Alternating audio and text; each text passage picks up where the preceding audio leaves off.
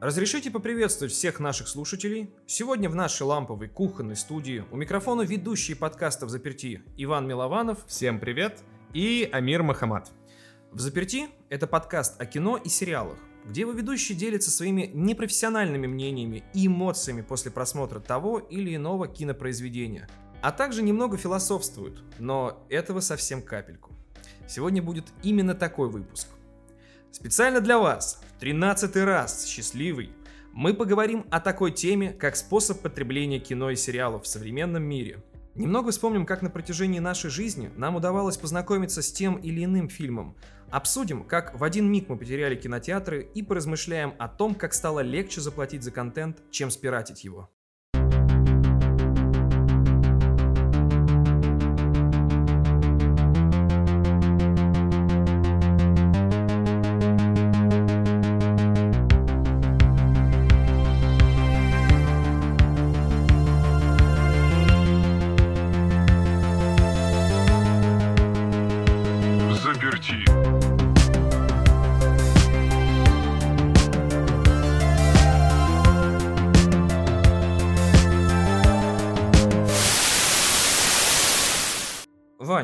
Сейчас балом правят онлайн-стриминговые сервисы. А расскажи, с чего началось твое знакомство с кино? Ну, у меня, как и у большинства, наверное, слушателей наших, э, знакомство с кино началось с VHS-кассет. Прямо сейчас помню. В детстве э, любимым мультиком у меня был «Меч в камне» диснеевский. И потом отец принес на тот момент раритетный, только вышедший фильм «Гарри Поттер и философский камень», который, причем кассета была перезаписана с DVD-шника какого-то, потому что после того, как фильм заканчивался, как проходили титры, там было меню DVD-шное, где можно было выбрать э, там отдельные эпизоды. Но тогда еще я не был знаком с таким явлением, как DVD. Собственно, потом, году в 2004-2005 появились первые DVD-проигрыватели, в том числе в моей семье. DVD занял, наверное, одну из основных позиций в качестве производителя, доносчика до нас э, киноконтента. Когда приезжаю иногда в дом родителей, до сих пор обнаруживаю там порядка 100-120 дисков, где были и там и сингловые, то есть одиночные фильмы, и антологии какие-то, ну вот знаешь, вот эти 16 в одном, полная коллекция Звездных войн. Ну, Э, сразу пошло. 16 в одном-то это все-таки потом уже пошло, когда возможность диска позволяла записывать большое количество фильмов. Но э, пираты быстро поняли, что зачем записывать качественные записи, когда можно делать некачественные и записывать их как можно больше, и эти кассеты, диски продаются еще лучше. Потому что, представь, кто-то купил одного Человека-паука и пришел домой, а кто-то купил целую антологию Человека-паука со всеми-всеми возможными вы- фильмами, когда, которые были на тот момент. Не, ну нужно же понимать, что тогда стоимость лицензионного DVD-диска, она была непомерно высокая, то есть, насколько я помню, по тем ценам, то есть это 2006-2007 год, он стоил порядка 400-700 рублей, это были неподъемные цены, и тут же как бы в этом же магазине, вот в этом же, там, я помню, у меня, у меня он назывался Химера, вот в этой же Химере э, рядом на полочке лежал, вот да, лежала антология там всех фильмов с Человеком-пауком, то есть на, ну, на тот момент там три части было. И как бы этот диск стоил порядка 150 рублей. И ты понимаешь, что ты можешь купить одну часть за 700, или ты можешь купить три части за там 150-200 рублей. При этом по качеству они не особо сильно отличались, потому что на тот момент телевизоров, которые могли бы проигрывать э, качественно э, лицензионные DVD-диски, не было. Ну и, соответственно, когда появился формат Blu-ray, это также прошло мимо меня, потому что у всех моих э, товарищей, которые смотрели Blu-ray, у них была плойка.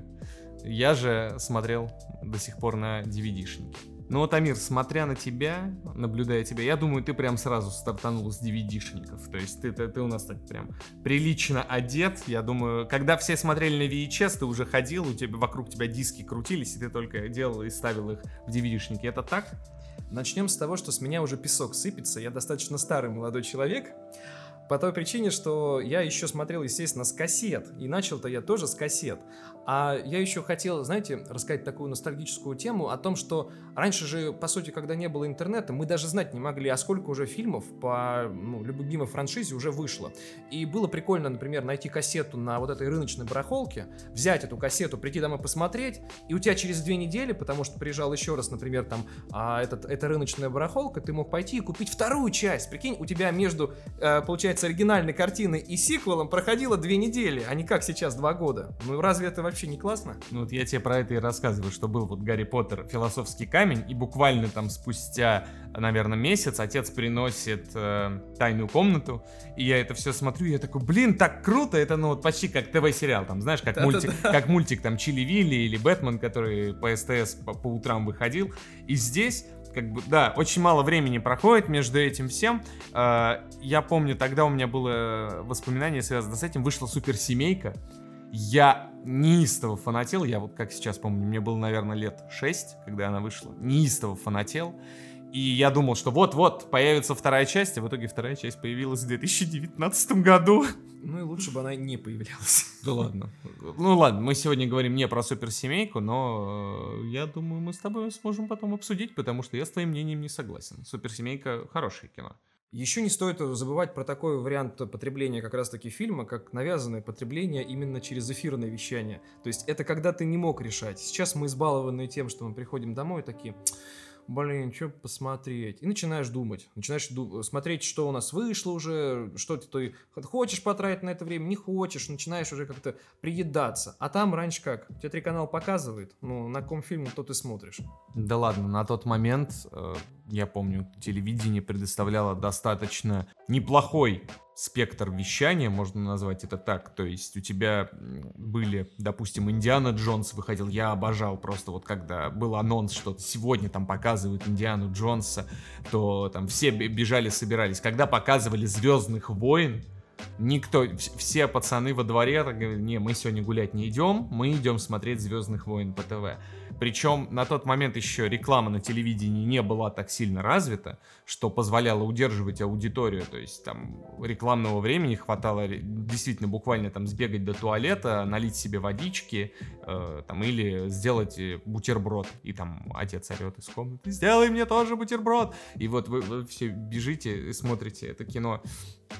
Причем был достаточно неплохой перевод у этих фильмов, так как английского языка на тот момент в силу возраста я не знал. И телевизионные фильмы были достаточно неплохо дублированы, в отличие от кассет, где э, этот тот самый знаменитый гнусавый, вечно гнусавый, Володарский. да, Володарский из детства, у которого вечный гайморит. Я, кстати, абсолютно недавно узнал, наверное, года два назад, ну как, абсолютно недавно, э, что Володарский записывал это все в один дубль, что он был синхронистом, то есть у него просто был переведенный, те, э, точнее, у него даже текста переведенного не было, то есть перед ним включали кассету, включали микрофон, и он синхронно, слушая текст, э, ну, слушая речь английскую, он переводил.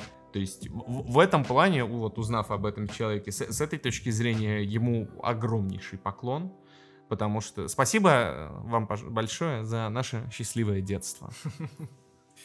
Ну, раньше, как бы, многие так, в принципе, переводили все фильмы, потому что все-таки количество, которое вот просто вылилось после так сказать, открытого, открытия режима, и когда большое количество новых фильмов зарубежных появилось у нас на наших просторах, нужно было как-то переводить. Естественно, переводили именно таким способом.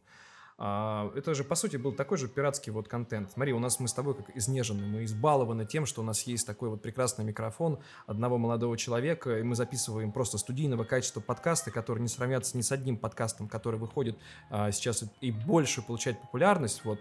Я считаю, что совершенно незаслуженно, потому что наш подкаст самый лучший, самый чудесный. Слушайте только наш подкаст, все остальные удаляйте и выбрасывайте вообще нафиг, потому что мы стараемся, мы правда стараемся. Вот.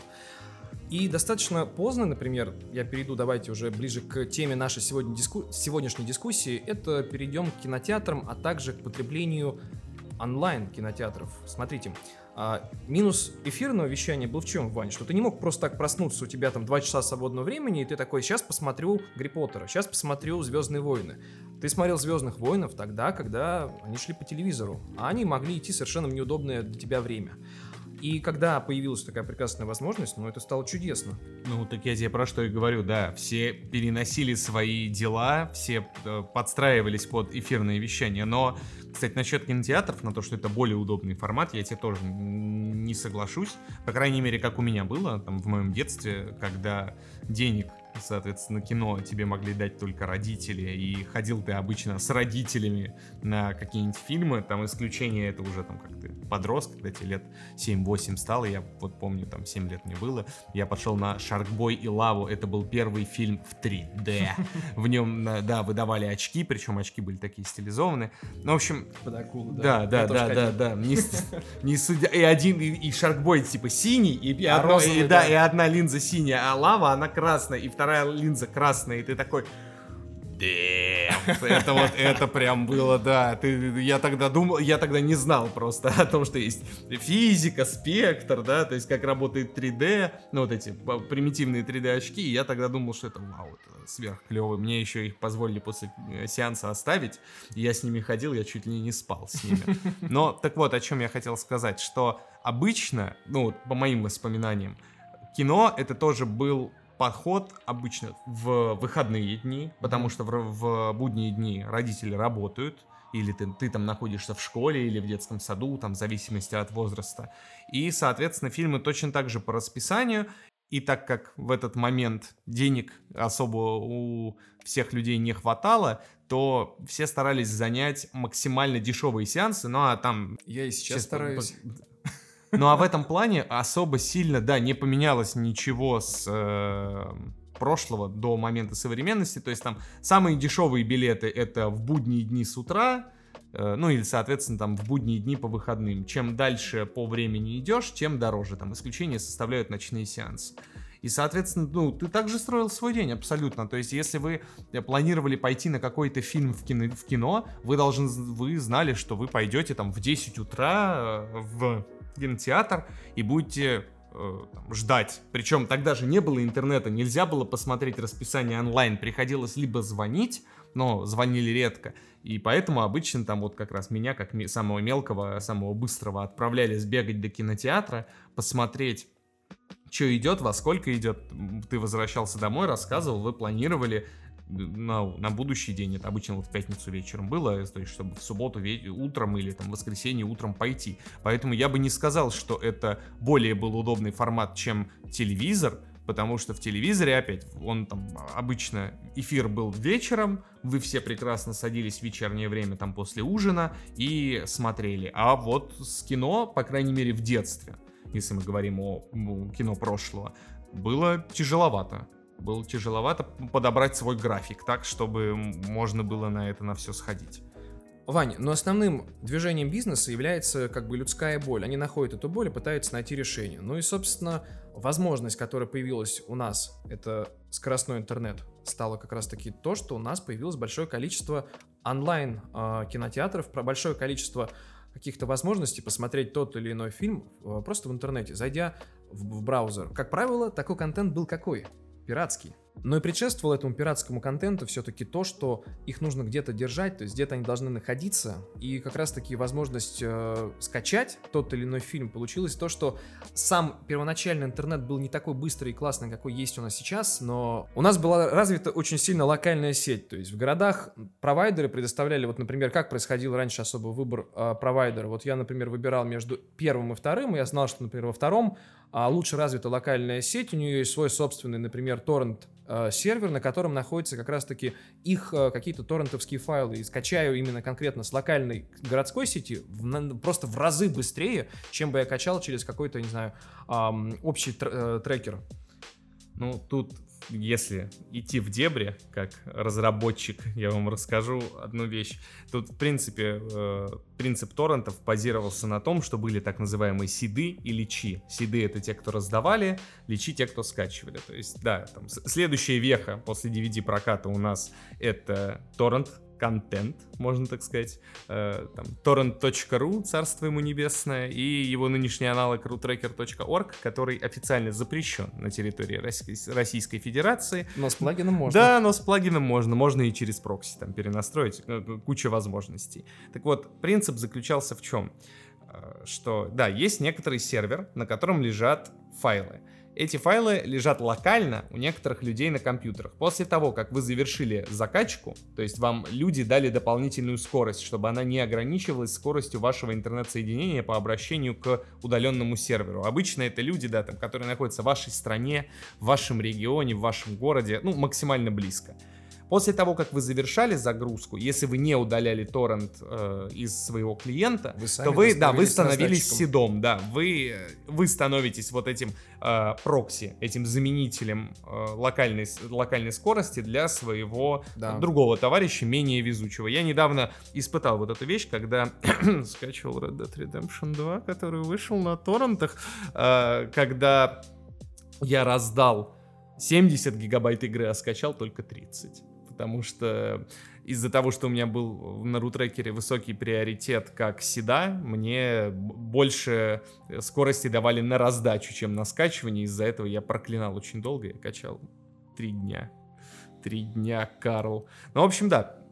После этого, после DVD пришли торренты. Это открыло кучу возможностей различным пиратским конторам, которые быстро начали клепать свой контент и за счет этого подниматься, потому что в Россию пришел интернет, и с интернетом пришло потребление, массовое потребление контента, а значит работает принцип «кто успел, тот и съел». То есть там, как в 90-е годы э, Фаргус печатал э, диски с самыми быстрыми своими переводами, за, зачастую кривыми, точно так же и появилась куча студий озвучания, то есть, э, ну, таких же кустарных. Вы, выходил, к примеру, какой-нибудь фильм, допустим, э, Шерлок Холмс, Гая Ричи, который еще не транслировался в кинотеатрах, но он заранее слит, потому что в прокате американском он появился раньше.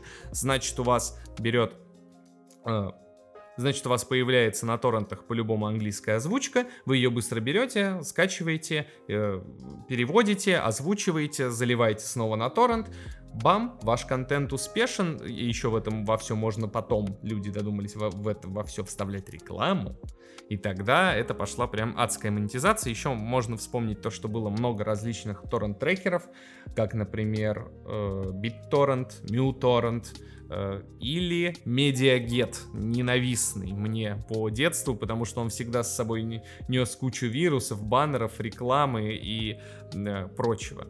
В общем, люди, в принципе... Медиагет это не торрент, медиагет это... Ну, клиент. Это же не, он вообще не как клиент, это просто как э, тоже файловое пространство, которое через свой личный клиент раздавало. Ты не, там без личей, без седов, ты просто-напросто скачал непосредственно с их сервака. Ну, я о том, что он как... И он использовался как для закачки как, Он как Skype лучший файлообменник. Да, да, да, да, да, да, да.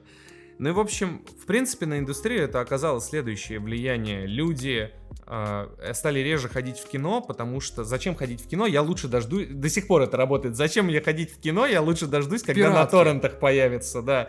Скачать дома, спокойно посмотреть и никому, соответственно, не мешать и сэкономить денежку, потому что теперь э, стоимость контента ограничивалась стоимостью твоего интернета в месяц.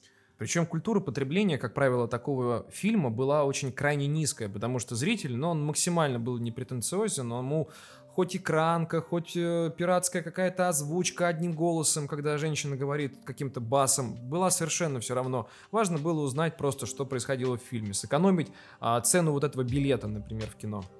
Ну, я тебе скажу так, качество тоже имело значение. Я в детстве, там, в классе, наверное, в пятом, в шестом, когда мне было лет 10, там, 12, я э, стал большим фанатом аниме-культуры, потому что меня подсадил на это на все мой старший брат, для которого это уже было там э, давным-давно контент существовал, а для меня, как для школьника, он только-только открылся. Вот у меня как раз тогда появился интернет, и мы с ним смотрели э, одно аниме, мы обычно смотрели в субтитрах, но здесь мы субтитров не нашли, и пришлось смотреть озвучку, и я, к сожалению, вот прямо сейчас вылетело имя из головы, но я не буду его стараться вспоминать. В общем, это была замечательная гнусавая женщина, которая... Э, мы выключили серию пр- просто после того, как она прочитала стартовую заставку. Это звучало примерно так.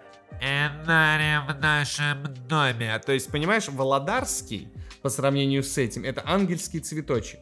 И, но да, я в принципе с тобой согласен, что качество контента и культура потребления этого контента резко упало, потому что теперь не обязательно там что-то идти готовиться как-то там, в кинотеатр, можно просто сесть перед компьютером и компьютер. Даже, слушай, даже дело не в том, как ты готовишься, а дело в том, что ты принимаешь вот эти правила игры, что ты готов потреблять э, фильм, который низкого качества, который реальная экранка, когда у тебя просто на 20 минуте фильма кто-то встает и идет в туалет, кто-то переговаривает переговариваются, слышны голоса в зале, то есть для тебя это совершенно нормально. А, ну, смотри, а, нам с тобой было проще. В каком плане? Когда это было такое засилие, мы были с тобой еще относительно маленькие. Мы, как ты правильно сказал и заметил, мы еще не зарабатывали сами и не могли просто так пойти в кино тогда, когда нам захотелось. То есть должен быть выйти такой фильм, который понравился бы еще, например, нашим родителям, а, или тот, который там мы могли пойти посмотреть с друзьями, например, в день рождения. То есть даже культура хождения фильма, э, в кино э, среди нас было тогда, когда у кого-то какой-то праздник.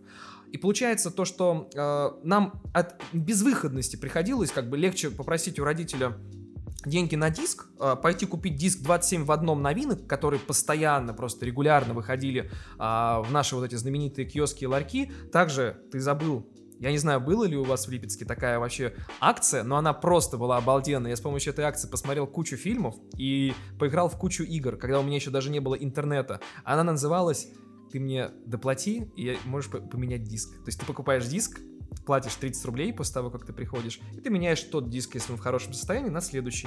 И по сути ты подсаживался на вот эту первичную версию подписки киоска. Ты должен был вот купить, получается, вложиться, э, купить один диск, чтобы потом ходить и регулярно менять. Потом, конечно, они фигели, начинали типа, вот, короче, смотри, смотри, у тебя 7 дней, вот тебе чек, 7 дней у тебя. 7 дней просрочил, все, только покупать новый диск. Ну, потому что они поняли, что люди вместо того, чтобы купить диск, они постоянно ходят и меняют его. Амир, тебя разводил сраный коммерс, потому что настоящие пацаны нашей эпохи, они не ходили и не покупали, они обменивались, блин, друг с другом. Ты не понимаешь, в этом была суть этого э, DVD-проката. То есть вы... У меня не было друзей, все, а, я ну, сейчас буду плакать. Окей, хорошо, хорошо.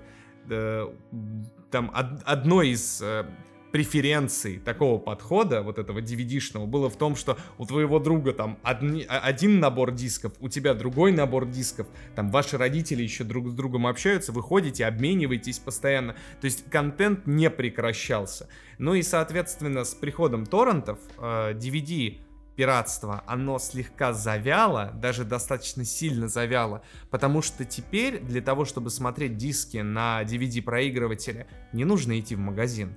Теперь ты просто взял, скачал торрент, записал его на болванку, которая стоит там 4 рубля DVD R или DVD RV. Если DVD RV, то вообще замечательно, там мог перезаписывать. Вставил это в DVD-проигрыватель и смотришь спокойно, никому не мешая, Э, соответственно, тебе не нужно больше там бегать с чеками, которые на 7 дней просрочены, и DVD-прокат приходит постепенно в упадок, и в этот момент на зарубежной сцене 2007 год Netflix открывает свой первый потоковый сервис свою первую потоковую подписочную модель. На тот момент там не присутствовало достаточно большого количества фильмов, но до России эта технология дойдет еще очень не скоро, потому что у нас э, о потоковом вещании вообще даже никто не думал, никто не думал в России, что потоковый интернет, э, что, точнее, никто в России не думал, что интернет можно будет использовать для потокового вещания вообще. И пока у нас все спокойно сидят на торрентах. Но хотелось бы отметить, что в этот же момент кинотеатры пошли на уступки, потому что они понимают, торренты и интернет-пиратство, оно начало очень сильно отжимать рынок. Из-за этого кинотеатры снизили сильно цены на билеты, упростили поход в кино. Там начало выходить больше фильмов различных рейтингов, чтобы их могли смотреть э, там люди разного возраста. Ну, просто кинотеатр потерял монополию на контент. То есть он больше не мог э, дать то, что давал ранее он больше не мог э, тебе предоставить вот в первый вот этот премьерный показ в этот вечер э, тот или иной фильм. Ты мог пойти ну, буквально мог через несколько часов после этой премьеры скачать реально его на трекере. Да, абсолютно верно. Торрент начал отжимать, ну, у тебя нач... Торрент начал отжимать рынок, реальный рынок, и кинотеатры, испугавшись этого, начали идти на уступки, чтобы снова восстановить потерянный сегмент, так сказать, потерянную аудиторию. И в этот момент, кстати, в моей молодости это пришлось вот на э, замечательные времена, когда билет стоил по там 100 рублей э, в утренний сеанс, как бы не по 80 на, по старым курсам, там, евро, долларов и прочего, то есть это 2010-2012 год, когда там, у тебя, особенно в школе, объявляли каникулы, ты скопил какое-то количество карманных денег, и ты просто ходил с ребятами, там, каждое утро смотрел кино. Там, особенно, я помню, летом э, обычно выходили э, блокбастеры, это вот в игровой индустрии летом обычно засилье, то есть ничего нет, э, а вот в кино, наоборот, нам всегда какой-нибудь летний, летний, летний блокбастер, да, и я прям помню, тогда выходили «Сумерки», э, третий, третий «Сумерки», сага «Затмение», если Ух, я не Ваня, путаю. Ваня. Да, да, да, выходили «Сумерки» и выходил «Принц Персии». Это вот э, очередная веха в... Я даже не знаю, что хуже. Очередная веха кинопроизводства в связи с тем, что, да, кино поняло, что нужно клепать контент не только для искушенного зрителя, не только блокбастер, еще нужно клепать контент для более нишевых вещей, то есть вот в этот момент начали активно производиться фильмы по играм. Они и до этого производились, но э, там, начиная с десятых годов, начало более активно, потому что это франшиза, которая может привлечь дополнительную аудиторию, и эту франшизу можно продолжать дальше. Именно поэтому там мы имеем такие, э, такие ужасные фильмы, как «Хитман», а, и довольно сносные фильмы, как э, тот же «Принц Перси» или «Кредо убийцы». То есть, э, как адаптация игры, это, конечно, ужасно, но как кино, это... Тоже проход... ужасно. Нет, это проходняк. Это был явный проходняк. Ваня восхищался «Маяком», и при этом сидит и рассказывает, какой «Принц Перси» хороший фильм. Ужас. Просто, Вань, фу, фу, плюю тебе под стол. Вань, ты меня просто вводишь с каждым словом в депрессию, потому что ты вот приводишь примеры такие фильмы, которые для меня, знаешь, они где-то мне лежат на подкорке, что да они вроде недавно были.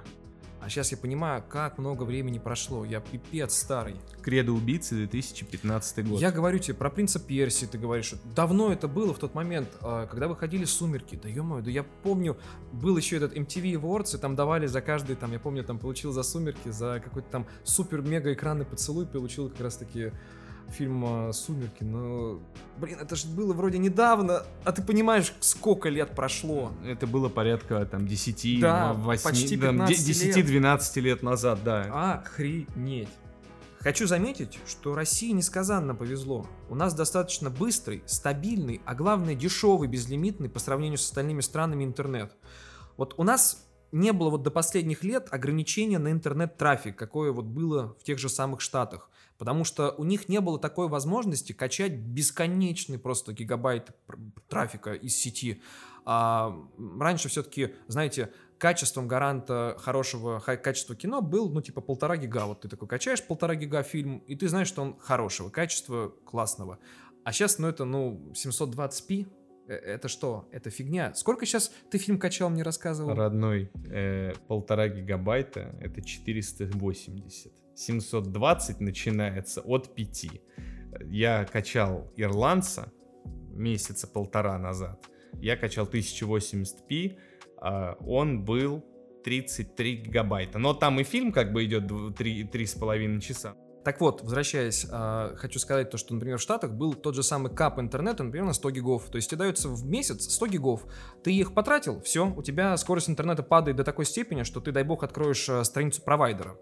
У нас такого не было. Ну, сейчас появилось, но как бы не сильно ощущается там вроде как терабайт на Ростелекоме. Но я думаю, никто особо с этим сейчас, с этой проблемой не столкнулся, поэтому никаких проблем качать по 30 гигов сейчас нет. Так вот, в один прекрасный день вместо привычного вот начала фильма зрители увидели надпись, что что-то пошло не так. Они вошли вот в стандартный свой любимый онлайн-кинотеатр пиратского кино, и фильм не включился. Оказалось, что пиратский источник кино для Рунета, назывался он Moonwalk, наконец-то прибили голландцы. Для тех, кто не помнит или пропустил, это произошло вот в прошлом году, в 2019 Голландский фонд защиты авторских прав, который называется Brain, а также судебные приставы, они приписали притерки местных холдинг-провайдеров отключить серверы.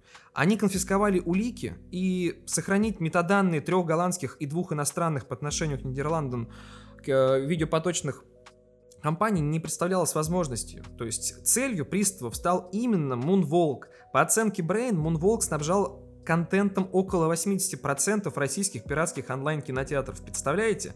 А после успешной атаки голландцев на Moonwalk по цепочке сломались вот наши любимые видеоплееры. Бас Кино, HD Резко, Кино Go, Git Online. Я думаю, многие смотрели на этих сайтах фильмы. И в один миг просто они пропали мы входили на сайт, и сначала встречало нас то, что произошла ошибка, а потом они временную сделали заплатку, что на месте фильма показывали трейлер с того же самого Ютуба. Почему же так произошло? Moonwalk помогал наруши, э, нарушать законы об охране авторских прав фактически любому желающему. А сервис распространял видео через специальное API. Каждый фильм э, из базы он содержал встроенную рекламу, а создатели пиратских витрин просто вставляли материалы Moonwalk со страницы собственных сайтов. Чем был плюс? А условному держателю такого онлайн-кинотеатра не требовались никакие вычислительные мощности, не нужно было держать и платить за какой-то сервер, потому что по факту они это делали ну, за какие-то копейки. А при этом у них э, были просто петабайты данных, которые они спокойно монетизировали по собственному решению. А люди, которые, ну вот, вот как вот Ваня рассказывал чуть-чуть ранее, что тот, кто первый скачал фильм и сделал озвучку, получал все вот просто возможные как раз-таки с этого преференции, все возможные деньги, какие были за озвучку, они получали именно в этот момент. Кто опоздал, не получал ничего. Ну еще стоит сказать, что на рынке стервятников были еще замечательные люди, которые использовали Moonwalk для создания сервисов с платной подпиской. Это вот если вам надоело слушать Азина три топора каждый раз, когда вы смотрите там свой любимый фильм, там каждые 30 минут, по-моему, включалась эта реклама, то вы могли э, купить, по-моему, за 100 рублей, ну там порядка 100-150 рублей в месяц подписку, где точно такие же вот эти пиратские фильмы транслируются, да, да. но без э, но без рекламы. Насколько я знаю, Амир как раз попал на вот такую вещь. Расскажи, пожалуйста, о своем опыте. Было, было такое дело. А, я тут, получается, вот, ну как бы вдвойне лох.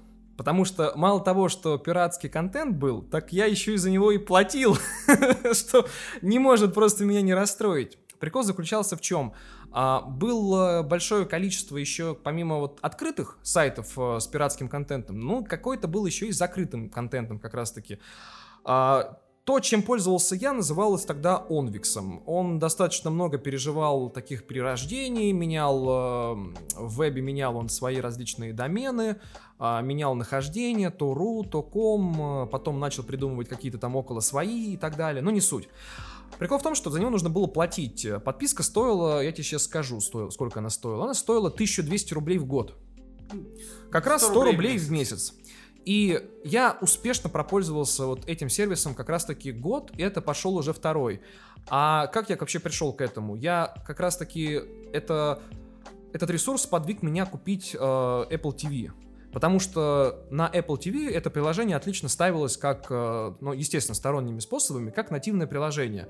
И я просто как отдельную приложуху открывал, у меня там реально, как, как вот сейчас всякие Иви, как всякие кинопоиски и так далее. Просто-напросто у вас на телевизоре появлялся прикольный интерфейс, удобный, где был каталог из э, фильмов и сериалов. Ты можешь выбирать любой, можешь добавлять сериалы, какие ты сейчас смотришь, следить за как той серией, на которой ты остановился. Одним словом, максимально удобно. То есть э, культура как раз-таки вот потребления моего контента выросла в тот момент, ну просто до недостижимых вообще высот. А лох почему? То есть я как бы попользовался год, и меня уже ничего не могло остановить. Я, естественно, заплатил и за второй. И буквально через месяц все прикрыли. Просто все сломалось, все, поп... все пропало, ничего не работает, а что делать? Э, я стал ныть, плакать и так далее. Но я все равно, короче, меня ничему жизнь не учит. Я сейчас все равно перешел на сервис того же принципа. Просто-напросто у него свои собственные серваки вычислительной мощности. Он подороже. Но зато там есть и 4К, там есть там типа а и 3D.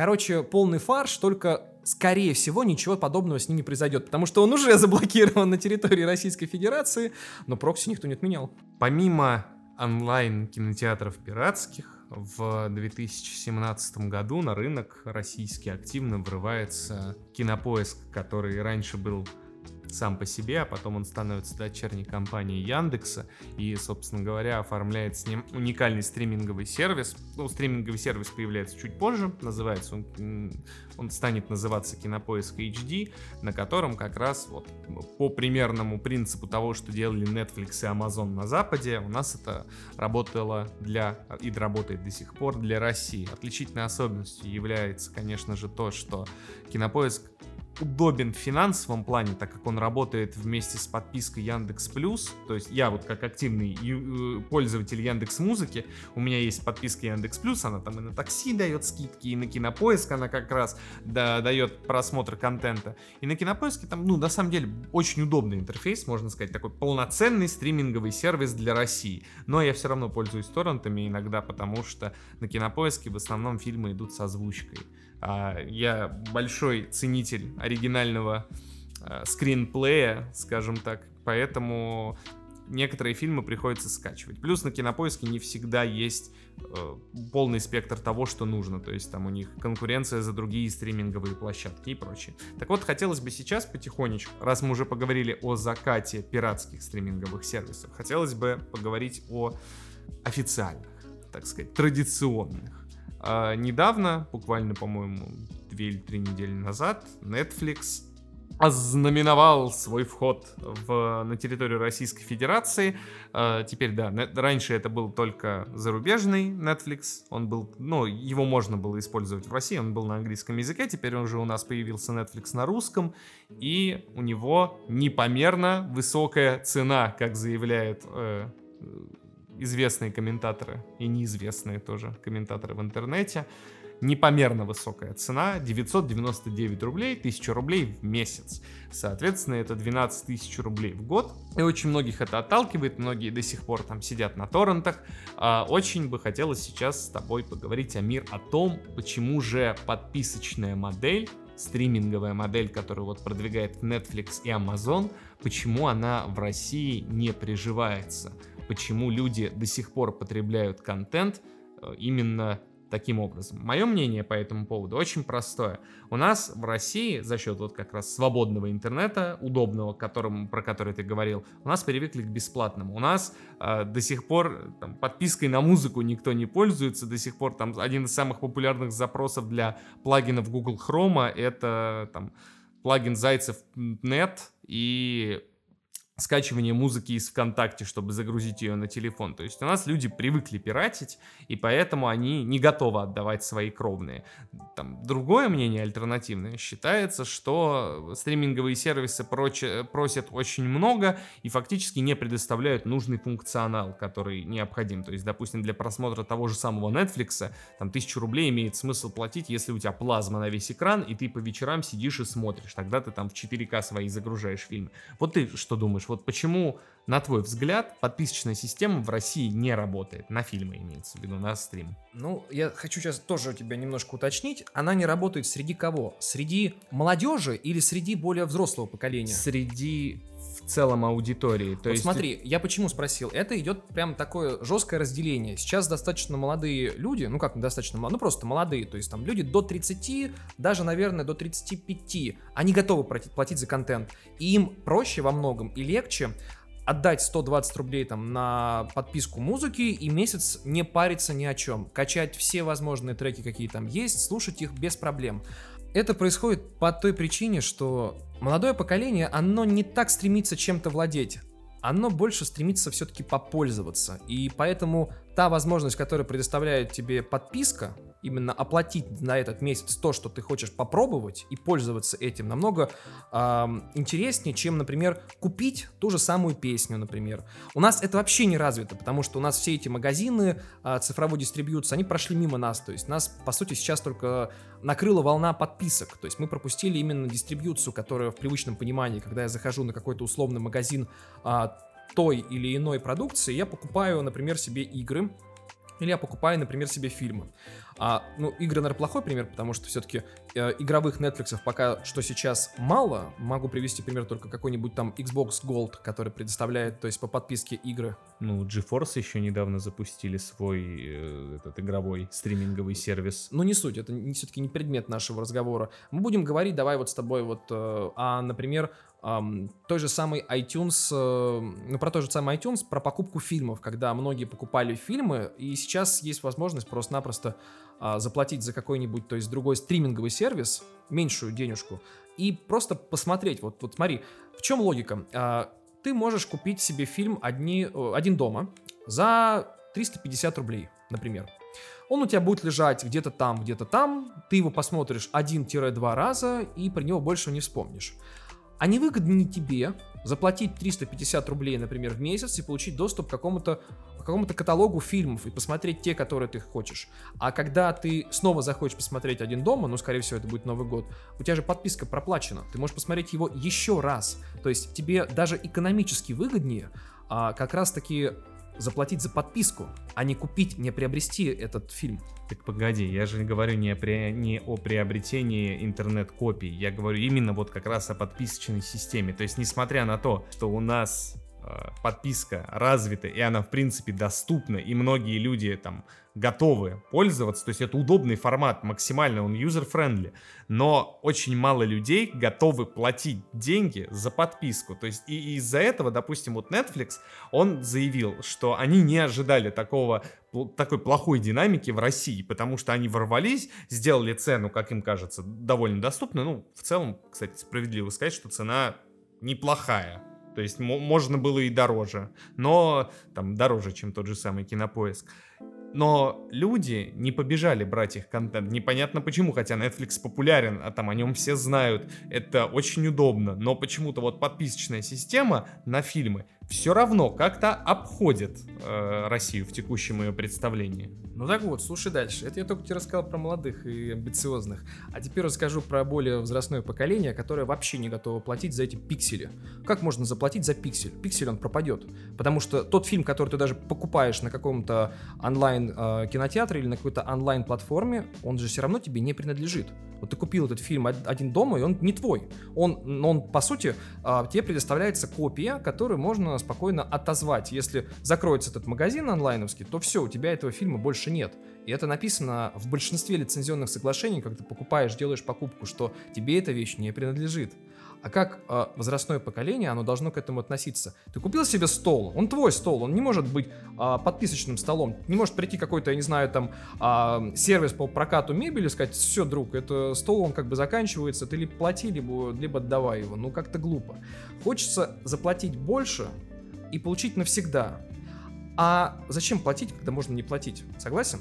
Потому что культура, она осталась та, культура потребления. То есть, если люди были готовы эм, платить немножко и получать в ужасном качестве контент, то сейчас они готовы и ждать, они готовы ну, пока выйдет, например, на болванках, на всех этих э, фильмах, на торрент-трекерах, пока выйдет фильм в хорошем качестве, они готовы подождать. Им не так важно получить его здесь и сейчас, потому что фильмов такое большое количество выходит, что всей жизни не хватит, чтобы все посмотреть. И не так часто и остро стоит желание выбора, что они не очень хотят потреблять э, то, что выбирают сами. То есть вот этот привычный пример, когда кто-то тебе навязывает, что посмотреть, ну, то есть эфирное вещание телевизора, а, как правило, даже порой более кажется для них интересным, потому что тебе не нужно, ты так решаешь кучу вопросов на работе, проблемы, там, жена, семья, еще что я буду сидеть, выбирать, решать, какой фильм посмотреть, врублю ящик, врублю этот ящик.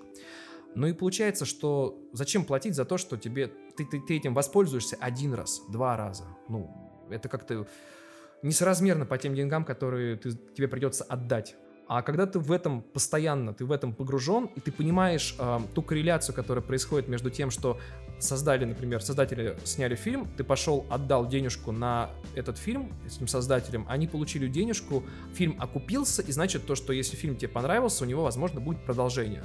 То есть у нас как бы более молодого поколения это есть. У возрастного они как бы принимают это как должное. Вот есть фильм и есть фильм. Будет продолжение хорошо, не будет плохо. То есть у них вот этот вопрос монетизации вот так остро не стоит, как по мне кажется. Но опять же таки, это такие мои личные наблюдения. В действительности может быть совершенно по-другому.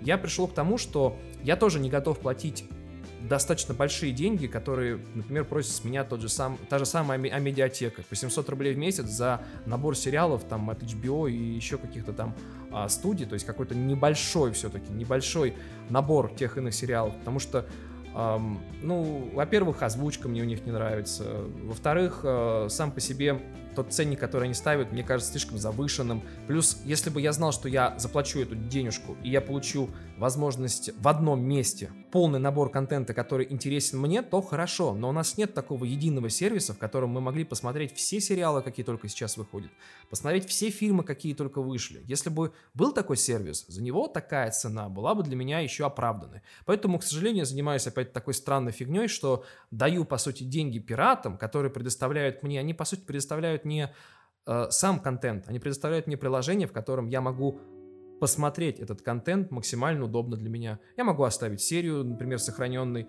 чтобы вернуться к ней тогда, там, когда я вернусь через месяц, через два, через три. Я буду точно знать, что я посмотрел три из десяти серий и начну просмотр с четвертой. Мне не нужно запоминать это. Мне не нужно думать, а какие бы я фильмы хотел бы посмотреть. Вот у меня нет сейчас времени. Я просто захожу в свой бэклог, у меня есть э, закладки, в которых раскиданы по категориям фильма. Я смотрю, я плачу за это удобство. И я плачу, ну, скажем так, очень низкий ценник даже сравнении с тем же самым кинопоиском.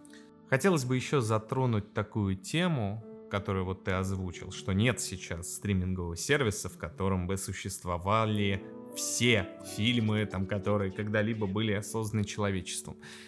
Как мне кажется, его никогда не появится, потому что война кинокомпаний за зрителя, она перешла точно так же в онлайн.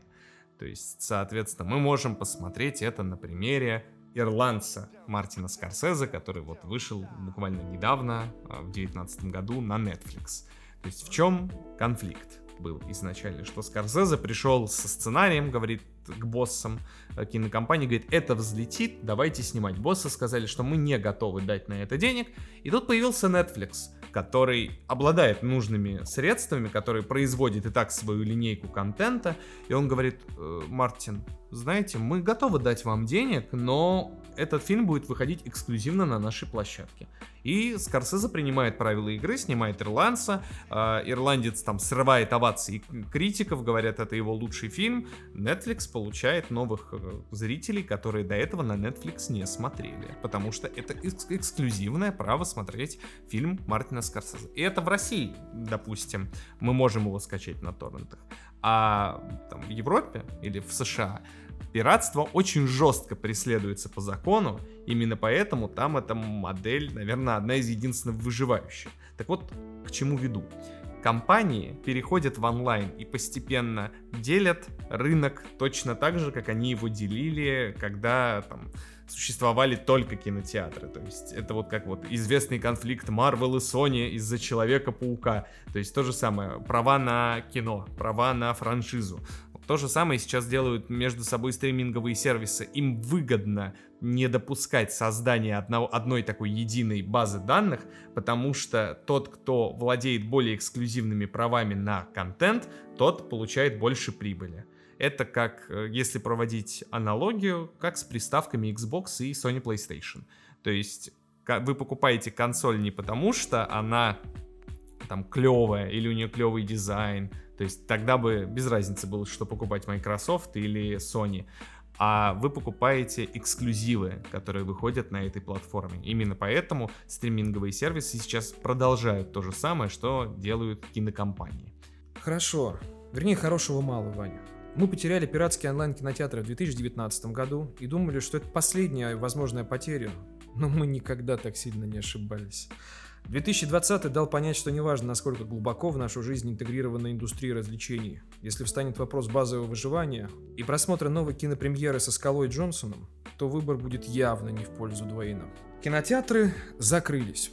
Потом они приоткрылись, но толку от этого не стало никакого, потому что нет громких премьер. Мы потеряли даже не тот способ потребления эм, фильмов, которые, которые максимально, то есть, располагает на просмотр фильма.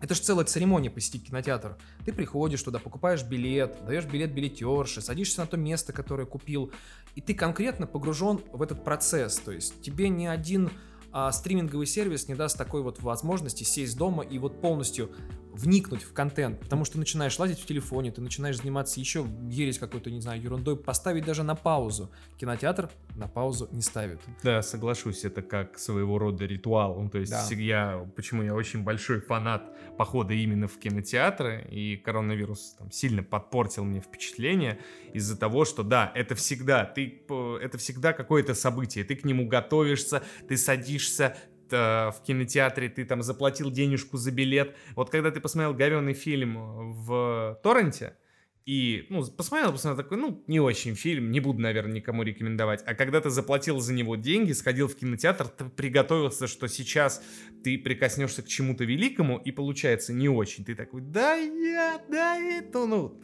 Обычно, э, обычно вот эти мои фразы мы запикиваем на подкасте.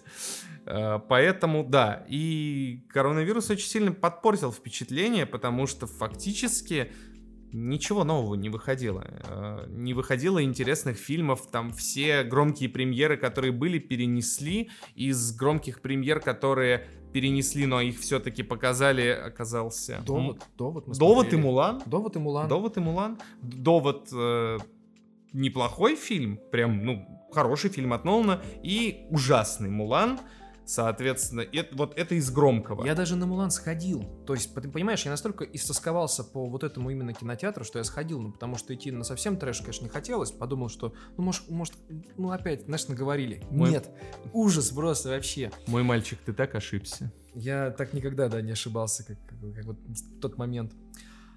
Ой, мы потеряли премьеры. Вот мы практически уже, ну, больше полугода мы живем в мире, в котором не происходит ни одной громкой кинопремьеры. И из-за этого достаточно грустно. Плюс какой? У меня было большое количество фильмов вот так называемом бэклоге, ну то есть в отложенном списке, который я хотел посмотреть, и я, в принципе, его, так сказать, за вот этот период ничего, пустоты, тишины, я его потихонечку, так сказать, почистил. Вроде как и рад, а с другой стороны смотреть-то что-то надо. Даже сериалы переносят. Ну, вернее как, а те сериалы, которые успели снять, они выходят. Они выходят, э, те сериалы, которые не успели снять, они, к сожалению, тоже перенесены. Пытаются, что-то снимают. Ну вот «Ведьмак», например, из недавних. А, начали его снимали, снимали. Два человека подтвержденный статус ковид. И, получается, закрыли опять съемочную группу. Они опять не будут снимать, то есть на карантин. Ну, я, кстати, по этому пункту с тобой поспорю. Буквально позавчера вышла новость, что у нас там завершились съемки э, фильма Uncharted, и там стартовали съемки очередного, там, я не помню, то ли фильма, то ли сериала по Mortal Kombat, то есть, опять, игровая тематика. А выйдет кто? Ну, в смысле, как, кто на него пойдет? Вот фильм когда должен выйдет? Вот они сняли его, он же должен окупиться, они же потратили какое-то количество денег. Нет, я имею в виду, что производство стопится, то есть ты говоришь о том, что из-за ковида стопится производство. У некоторых, у больших франшиз, да, но вот, допустим, тот же самый Uncharted, его фактически снимали весь ковид. То есть он вот был снят за буквально последние пару месяцев, потому что, ну, там, не, не очень долго обычно идут съемки, там порядка пары месяцев. Э, там кучу фильмов снимали, там другие фильмы, Но вопрос, многие... Когда они, когда они выйдут, выйдут и когда они, ну, кто вы... на них пойдет? Вот открылись сейчас кинотеатры, но они открылись в России, например, заработали малое количество денег, закрылись, например, а вышли в другой стране. Нет одновременного старта фильма во всем мире. То есть кассу этот фильм не принесет. Поэтому эти фильмы, они будут сниматься и класться в долгий ящик. Марвел, например, сейчас они практически полный стоп сделали. Они эм, перенесли «Вдову», они э, только сериал будут показывать, потому что он будет выходить на стриминговом их сервисе Disney. Все. То есть мы сейчас будем довольствоваться разве что только сериалами. То есть, опять же, онлайн-просмотром. А кино ну, я не соглашусь, опять же, потому что когда уходит ты, массовость... Ты из да, да, да, да, я из группы несогласных. С чем я столкнулся? Когда из кинотеатров уходит массовость, приходит авторское кино. То есть э, из-за там крупных премьер я не мог посмотреть определенные фильмы, и вот когда начался ковид, я дошел до такого состояния, что я посмотрел «Маяк». Потом я посмотрел «Ирландца». То есть это не крупнобюджетное, точнее, это крупнобюджетное, но не массовое кино, оно авторское. Это демонстрирует у нас вот сейчас буквально э, должен выходить новый фильм с э, Мэтсом Микельсоном еще по одной. О, это ты тот про, про алкоголик? Да, да, да, Блин, да, про, я про, очень хочу. про проблемы с а алкоголем. Он в кино вроде как Да, его появится. должны будут показывать в кино. Это тоже, это авторское кино. Еще по одной. у у тебя уходит массовость, но у тебя приходит авторское кино. И с моей точки зрения это очень хорошо, потому что зритель становится более искушенным. Он видит не голливудскую жвачку, голливудская жвачка, С не Дуэйном Скалой да, Джонс. но он, он видит не э, продукт массового потребления, он видит что-то более авторское, что позволяет все-таки каким-то образом сформировать его вкус. И, ну, в этом аспекте я думаю, что ковид не только плохо, но и отчасти положительно сказался на киноиндустрии. Ну и, в принципе, на этой ноте я думаю, что в такое непростое время хочется пожелать всем нашим слушателям крепкого здоровья, не падать духом, потому что если провести прямую линию всего пути до текущего момента, то станет ясно, что, невзирая на невзгоды, мы все равно находим способы, как раскрасить нашу жизнь, даже находясь в заперти. Спасибо, что были с нами. Для вас вещали сегодня Амир Махамад. И Иван Милованов. Всего наилучшего! Пока-пока.